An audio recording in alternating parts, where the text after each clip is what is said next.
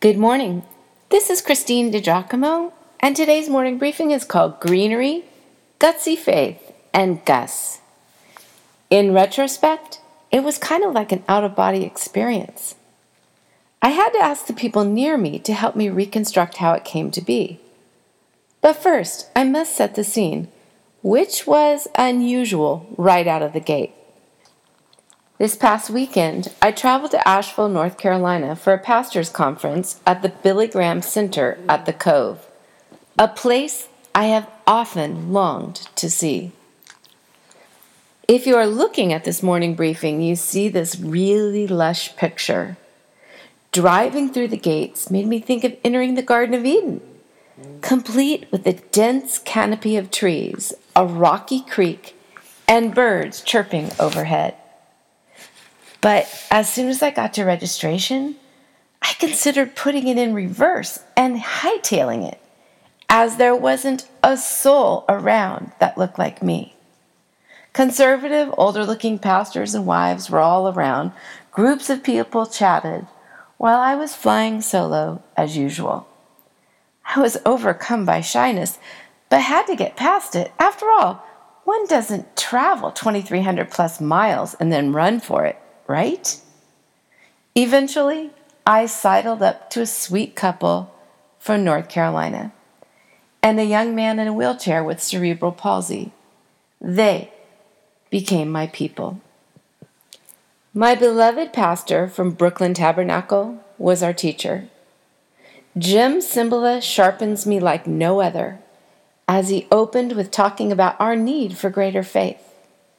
Since he was talking to a room full of pastors, that might seem elementary, right?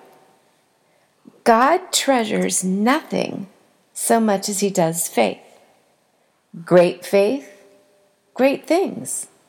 Little faith, little gain for God. So, what do you want, Christine? I thought to myself. What is your faith quotient, friend? And what gets in the fa- way of your faith anyway? Is it your feelings? Do your feelings impede your faith in God? Our feelings do not change who God is, now do they? God is. From the start of Christianity, it has been so. As Paul wrote, we live by faith, not by sight. And for sure, the biggest enemy of faith is our feelings. Which begs the question how then do we grow our faith? Faith comes by hearing, and hearing by the Word of God. I think of Jesus in the scene that some of us are familiar with from the Gospels. To the desperate father whose son needed a miracle, Jesus said, If you can believe, all things are possible.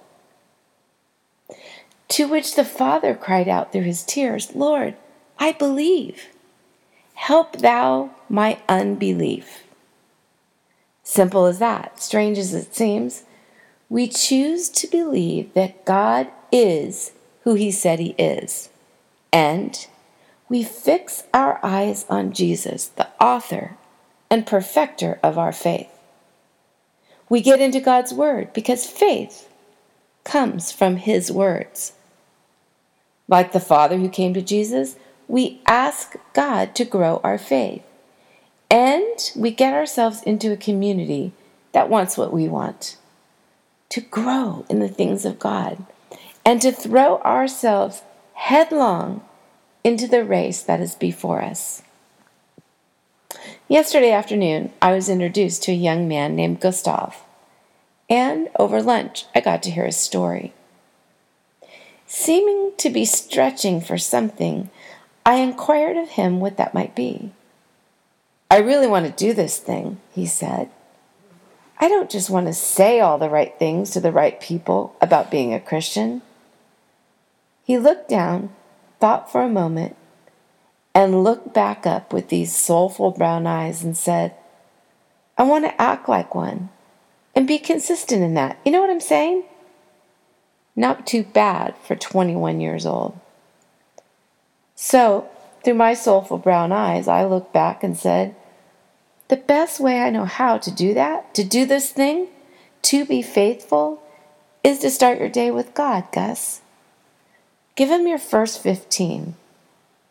Get a little of His Word in you and journal your prayer. Write it out every day. Don't leave home without doing it.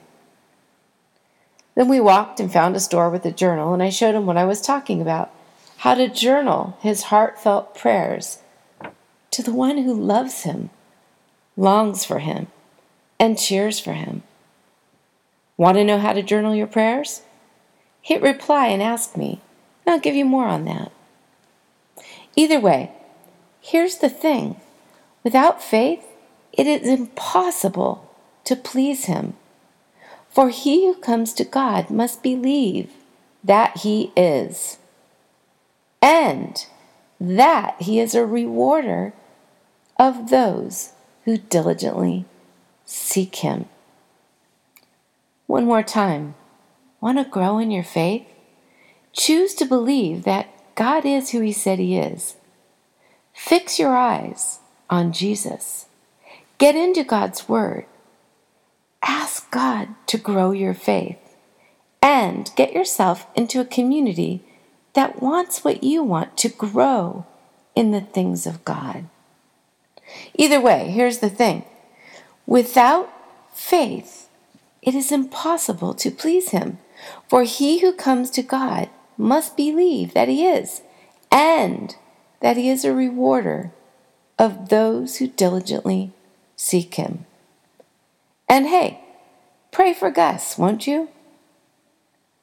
Oops, I didn't quite get to my out of body experience, so that's up next.